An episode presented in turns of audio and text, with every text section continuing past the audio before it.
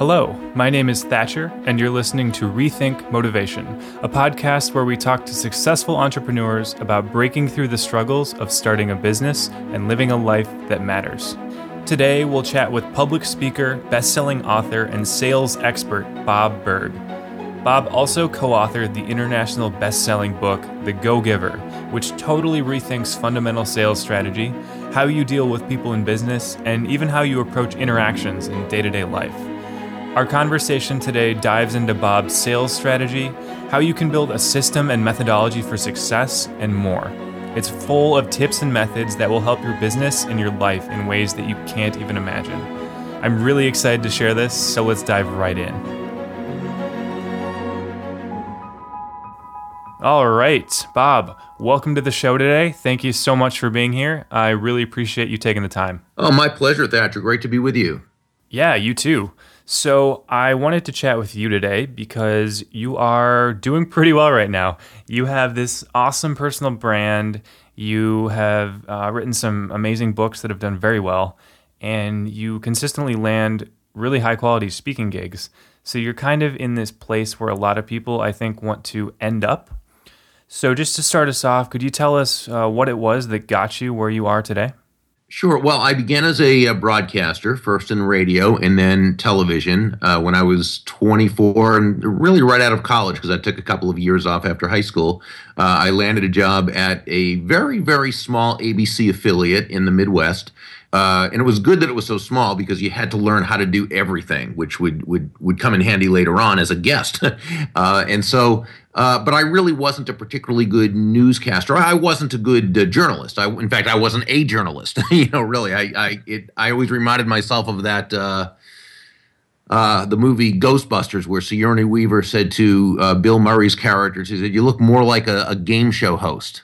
And I think that's probably what I would have been much better at than as a, a, newscaster, probably, you know, a game show host, but that wasn't in the card. So I graduated into sales and I floundered badly for the first few months because I didn't know how to sell. I didn't have a system. I didn't even know there was a system for it. I just the the training at the company I was at was negligible at best, and uh, I sort of just thought you knocked on doors, you you. Um, uh, tried to communicate value to people. You talked and talked and talked about the product and how it could help them. And of course, that's not how to effectively sell. But I didn't know that. So I had what what Jim Rohn, the, the late great speaker Jim Rohn, would say. I was I had the motivation. I didn't have the information. And it's you know you can be very motivated, but unless you know what you're doing, it's it's tough to get anywhere. So I was in a, a bookstore one day, and this is 35, maybe more than 35 years ago now. I was in a bookstore where back then, and many of your listeners might not remember this, but back then, uh, bookstores pretty much were known for having books as opposed to everything but books. And you know, the you, you went in there to, to learn, and and I was in the business section. I didn't even know there was a sales section. Didn't even think about it. But I, I was in the business section, and I came across a book uh, with the title How to Master the Art of Selling. It's by Tom Hopkins, and it soon became a, a an absolute classic in the field. Uh, but I got that book, and I just looking at the title, How to Master the Art of selling was very uh, encouraging to me because I didn't realize there was an art to it. I, again, I thought you just went in and just talked to as many people as you could. That was it. So uh, I got the book, I studied it, and I mean, I really studied it every night. I would just go through that. I would practice, drill, rehearse, underline, highlight, take notes. I keep practicing. And within three weeks, my sales began to go through the roof. And what's interesting about this is the only difference in in me from where I was three weeks earlier and and now at that point three weeks later was I had a system, a methodology. Uh, I define a system as the process of predictably achieving a goal based on a logical and specific set of how to principles. The key is predictability. If it's been proven that by doing A, you'll get the desired result of B, then you know that all you need to do is A and continue to do A, and eventually you'll get the desired result of, of B. And from there, I began to really study sales, and I worked my way up to sales manager of a company, and eventually began to teach others what was working for, for me and for my team, and uh, and eventually it, it sort of morphed into a speaking business. Cool. So uh, I'd love to jump back to, to what you said about methodologies. I think you made some really great points that I'd like to, to dig a little deeper into. Um, a lot of people, when they're trying to start a business or grow a business from from the beginning, um, can find themselves kind of flailing around and trying all these different ideas and strategies without really having a core methodology that's that's driving them. What can someone do to start developing or adopting a methodology today? Well, the good news is you don't have to create the methodology. The methodology is already out there. Uh, this is finding out what someone who is already successfully doing what you want to be doing, finding out what they've done, and basically duplicating it. Um, there's all you know anyone who has anything you want to do someone has already done it and they've written a book on how to do it or they're teaching seminars on how to do it or there are videos uh, on youtube or wherever that show how to do it. So the first thing is to to not try and reinvent the wheel. Uh, find the person or find wh- whomever has is doing it and and find a way to be able to purchase or or follow that information. When you do that you're you're putting yourselves nine steps ahead of the game in a 10 step game because there's no and this was a big mistake of mine when i was younger. I really thought i had to be the one who if i was going to do something i had to think of have, have thought of it. And I, frankly i'm not that smart. And and I, I, don't think most people are. Some are uh, but but not i. And so no we we don't need to do that. We find out who else has done it and we find a way to be able to to duplicate that very important. Gotcha. So instead of trying to build a methodology from the ground up, instead maybe look to others uh, to kind of lead by example. Yes, and then that that doesn't mean that you blindly follow everything they're doing, and you also want to make sure that what this person's doing that their values are congruent with yours. Okay, so you, you don't just follow someone because they've made a lot of money, so I'll do exactly what they do and make. No, you want to make sure that it's it's someone who they have the same morals and values and, and ways of doing things, and and that it's something that you can feel good about following.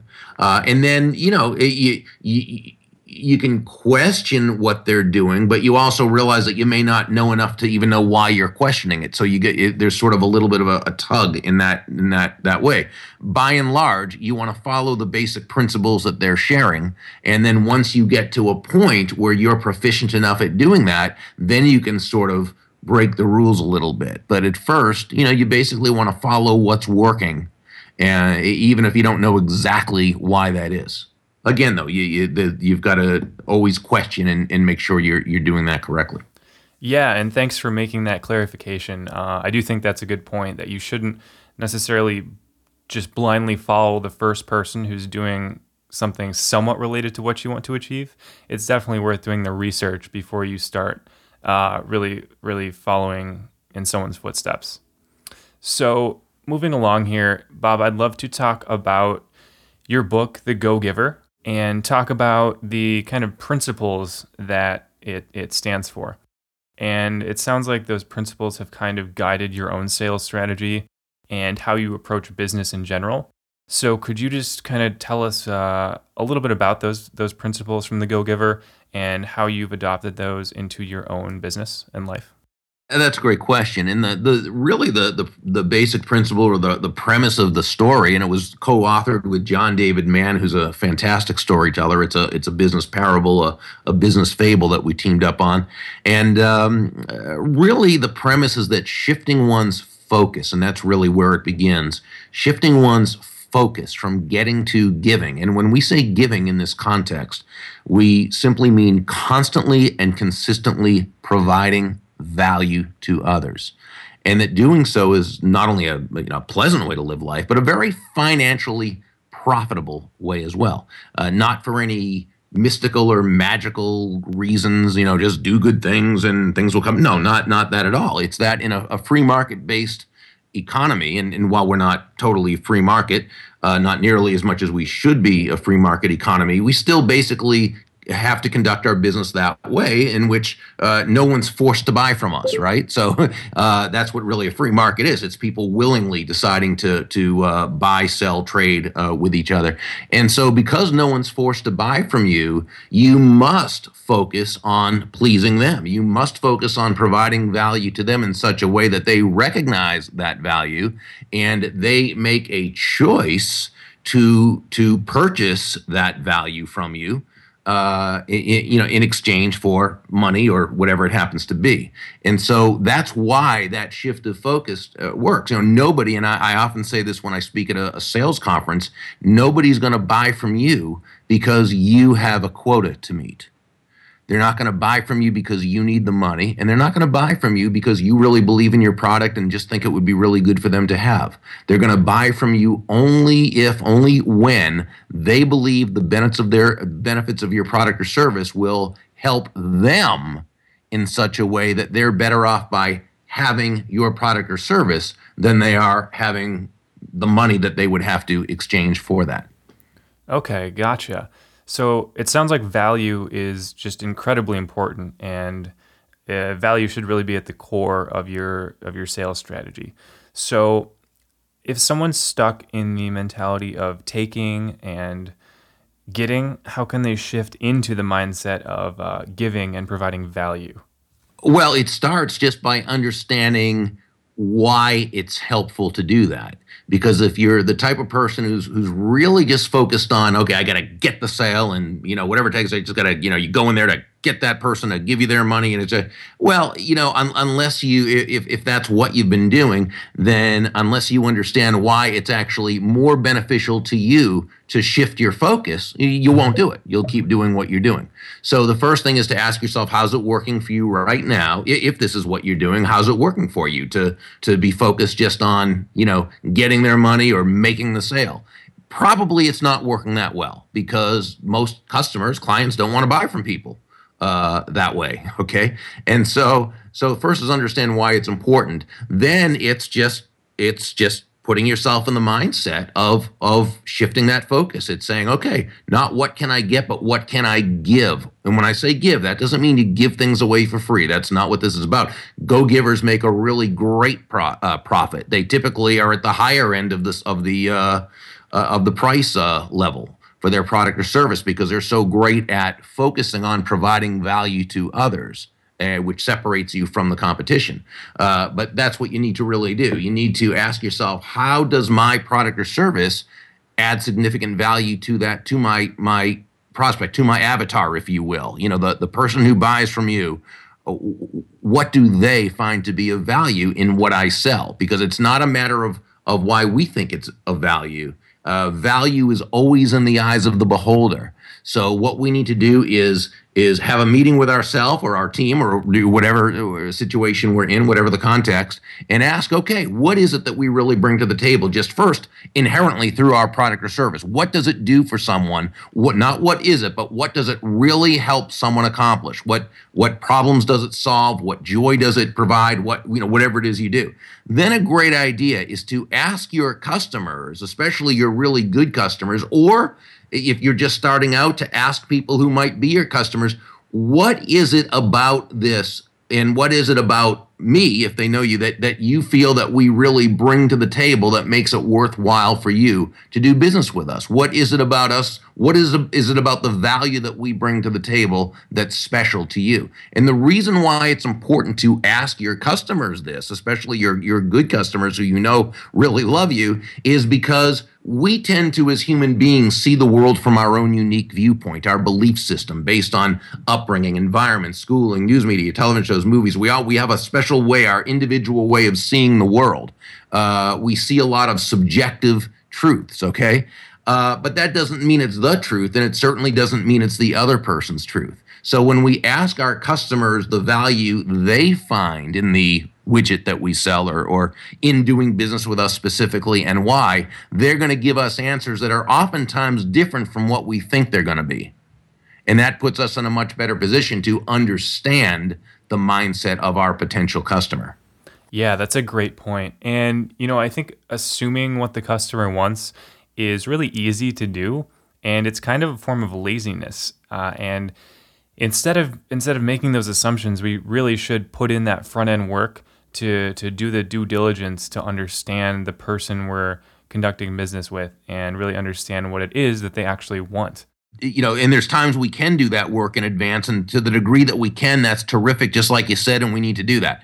Uh, we also, though, need to be able to ask questions during the sales presentation, ask questions and listen so that we really get to understand what this person wants and and and that makes a huge difference and that person who in the first phase of the sales process can discover what it is that person wants now that puts you in a great position to be able to help this person. Uh, Harry Browne, one of my old mentors, just a, a great guy who, who has since passed, um, eh, he uh, used to say, you know, salespeople always ask, well, how can I motivate my prospect to buy? And first he'd say, well, you can't. You can't motivate anyone to do anything. But you don't even have to motivate them to buy. They are already motivated. Your job is to discover what they're motivated by. And once you do that, and if your the benefits of your product or service connect with what they're already motivated by, you have yourself a sale. Okay, interesting. That's uh, that's a cool way of thinking about motivation. So, in the context of selling, you're not necessarily trying to motivate someone to buy, but you're trying to uncover the motivations that already exist and then leverage them that's really cool. I like that. Yeah, you can't motivate. You, you generally can. You might be able to inspire certain people to do certain things at times, but but basically what he's saying is uh, you can't really motivate them to buy. They either are motivated or they're not, and they probably are. It's just a question of what they're motivated by. So, can this philosophy of giving and providing value that we talked about earlier, can that be used in any business model, any type of business? Yeah, I have never found one that it it couldn't be, uh, and it it's always. Uh, the only time it would not apply is if it's not a free market based situation. In other words, if it's a matter of uh, cronyism, you know, where a, a, a, you know, uh, someone's bought special favors from government through uh, donating to their campaign or other goodies or something, and people are forced to buy. Well, then no, it, it doesn't matter. You know, you don't have to add value. Uh, it's uh, it, it, it's a, a, situation where people are forced, but that's not a free market situation. This this holds in a free market based environment where people are not forced to do business with one another to buy from one another uh, they do it because both parties feel that they will profit through this mutually beneficial exchange. Okay. Yeah. So for people listening, um, it sounds like this will apply to pretty much any venture that you're going to be starting for the most part, I would assume. Uh, whether that's an e commerce site or a personal brand you're trying to build, um, anything like that, this will definitely work. Uh, so, Bob, I want to move into some quicker, kind of more fun questions, uh, like bite sized questions. The first one is What are you telling yourself? What's your internal dialogue like before you enter a high pressure situation? Well, if it's something meaningful to me, then I am nervous beforehand. Um, there's, you know, people who say they aren't, and I, I, you know, believe some people aren't, but I think most people are. Uh, so yeah, I, I'm nervous about it. But if I'm prepared, then I uh, feel confident. You know, you you can feel confident and nervous at the same time. You're nervous because you're keyed up. It's like before a ball game or or something. You know, you have those that that that kind of the butterflies in the stomach. Um, if you're con- if you're prepared, then the butterflies will probably be flying in formation as opposed to all over the place. And so I think there's before I go into a, a, a stressful situation, if you will, uh, I think I'm probably a combination of nervous and confident. Yeah, I love that butterfly analogy. I've never heard that before. Yeah, that was uh, I didn't make that up. That's that's a uh, that's an old one. Again, I'm not that clever. I have very few original thoughts. well, still, thanks for sharing that. That I I love it, whether you said it or not.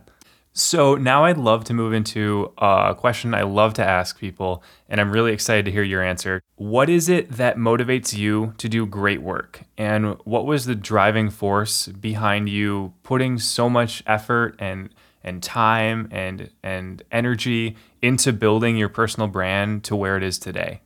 Oh, that's a wonderful question. Uh, well, first, it was just making a living. Is is you know that was that was the first thing. That was the survive uh, mechanism. Um, but as I started to grow in in sales and grow in life, I think I got to see that that again, it, there doesn't have to be a dichotomy between doing well for yourself and putting your focus on serving others. And I remember a uh, uh, one of the places where I was a salesperson. It was probably my first big sales job. It wasn't that first one, but it was an, it was another one. The one where I, I eventually became sales manager. Uh, but I was a, a field salesperson at the time, and I remember coming back to the office um, after an unsuccessful sale, and there was a guy who was there. He was, I, and I, I don't even know his name, but he was retiring from the company, and he wasn't in sales. I think he was an engineer, but he, he, I think he looked at me as someone with a lot of potential, but still didn't quite have his, his, his head in the right place. And, and he, I remember him saying to me, Burg, if you want to make a lot of money in business, if you want to make a lot of money in sales, don't have making money as the target. The target is serving others. Now, when you hit the target, you'll get a reward. The reward will be money, and you can do with that money whatever you'd like. But the money is not the target itself. The money is simply the reward for hitting the target. The target is serving others. And that really hit me. And it was something that helped me to really change my focus and understand what selling was really truly about. It wasn't about making the sale, it was about helping to bring value to other people. And then when you do that, the result is that you make money. Yeah, that's such a that's such a big shift in thinking. Um, going from that mentality of oh, my goal is to make money, which for you know basically everyone that is your goal. You ultimately want to make money when you're thinking about starting a business or offering services. But um, I think that's exactly right. If you if you focus on value as your primary objective, the money will come because you're going to offer a service or a product that people actually want because you you really spent time focusing on creating something that's worthwhile. Awesome. I think there are a lot of people out there who find themselves doing something that they're not in love with uh, or they're not at a place where they feel they're using their full potential. Uh, they know that they're capable of doing more and being better, but they're just not there yet. And, you know, that could be for any number of reasons. Maybe they just haven't found that driving force that you had early on. Um, they haven't really found something that clicked.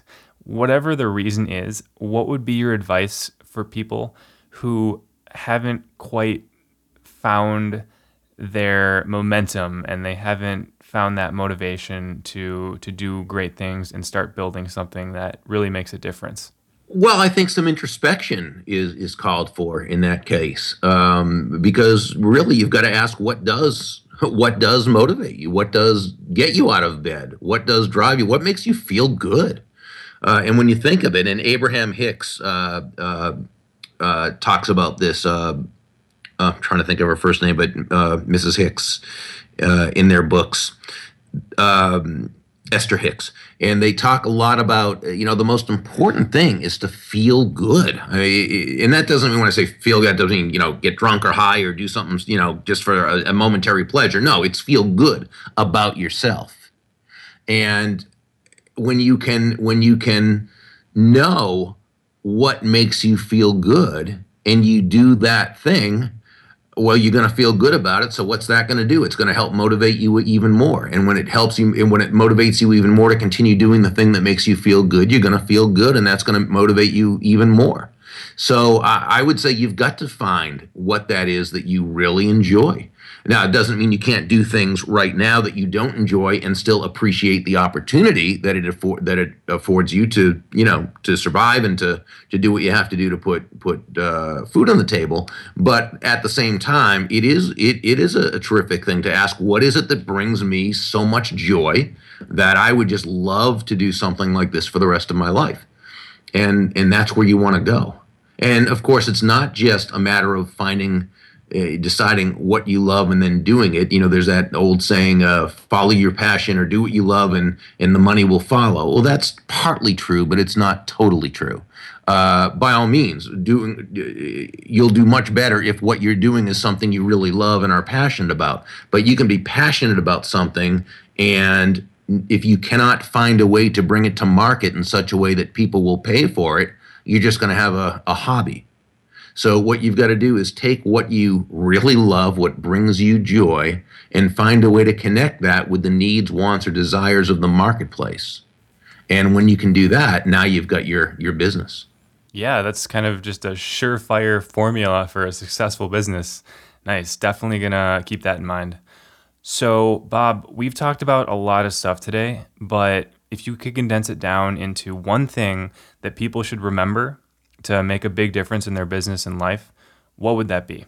Oh, you know, it's a it, it's a great question. I, I think it goes back to to maybe two things, and that is uh, again determining what you want to do, as you were just talking about, finding what that what you what you really are passionate about, and then learning how to do it from someone who has done it so don't try and reinvent the wheel. Learn the system. Learn and follow the system. And then make sure your focus is in the right place. It, your, your focus needs to be on providing value to the marketplace which doesn't mean making money isn't important. It is. It's just that the best way to make a lot of money is to focus on providing value to the marketplace. This is why john david mann and i say that money is an echo of value it's the thunder to values lightning, which simply means the value must come first. That's where the focus must be. The value must come first, and the money you receive is simply a very natural and direct result of the value you've provided.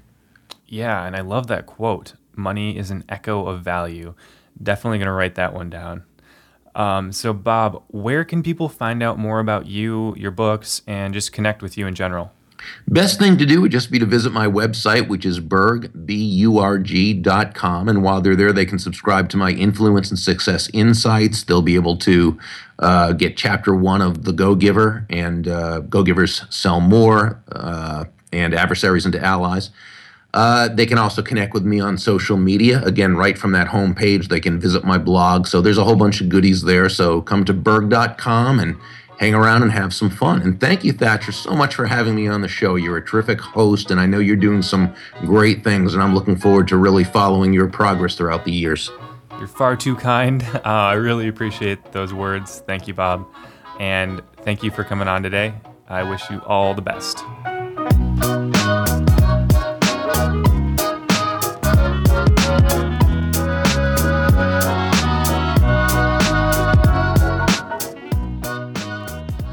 Thanks for sticking around and listening to that episode with Bob Burg. I definitely feel like I learned a lot about sales and about dealing with customers. And yeah, that was a really cool talk. So thank you, Bob. If you want to learn more about what we talked about today, head over to rethinkmotivation.com and you can find all the other episodes, uh, the show notes for those episodes. You can sign up for my weekly motivational newsletter. And if you want, you can get in touch with me.